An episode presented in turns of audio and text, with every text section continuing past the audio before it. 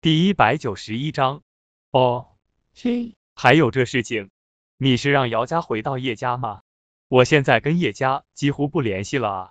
叶城道士对此事不了解，喃喃地问道。而且他从军5年了，现在他基本上与叶家没什么瓜葛了。如果让姚虎山回去，也根本用不着他，李宏图就能办到。不是回叶家，是其他的事情。李宏图急忙说道。什么事情？叶城惊讶地问道，毕竟李宏图说什么也是金陵首富，还有他办不到的事情。李宏图低声地说道，姚虎山现在重病了，我暗中给他找了好几个医生，都没用，我想请少爷你出手，救他一命。我也知道请少爷出手，有点为难，不过当年老姚对我有救命之恩。说到这里，李宏图有些难受，低声地说道，李爷爷，这有什么为难的？我现在在宝芝堂当医生，给谁看病不是看啊，你通知姚爷爷，过1个小时到宝芝堂附近的河畔公园，让姚家的人在那边接我，我先回去拿点东西，不过别让他把我身份泄露出去。叶城目前还不想暴露身份。放心，少爷，你能出手，老姚他就有救了，我先替老姚谢谢少爷的救命之恩。李宏图眼睛都有些湿润了，颤抖地说道，李爷爷，你这是哪里的话，这是我应该做的。叶城立刻微笑地说道，好，我这就告诉老姚。说完之后，李宏图挂断了电话，他先稳了稳心绪，立刻就拨通了老姚的电话。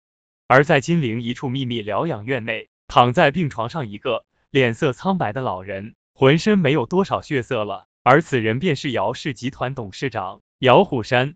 而床边站着一个年轻的女人，他的眼睛红红的，望着老人，此刻一筹莫展。她便是姚虎山的孙女，姚家的大小姐姚冰冰。姚虎山为了防止姚家内讧，对所有人隐瞒了病情，只是让自己最疼爱的孙女陪同。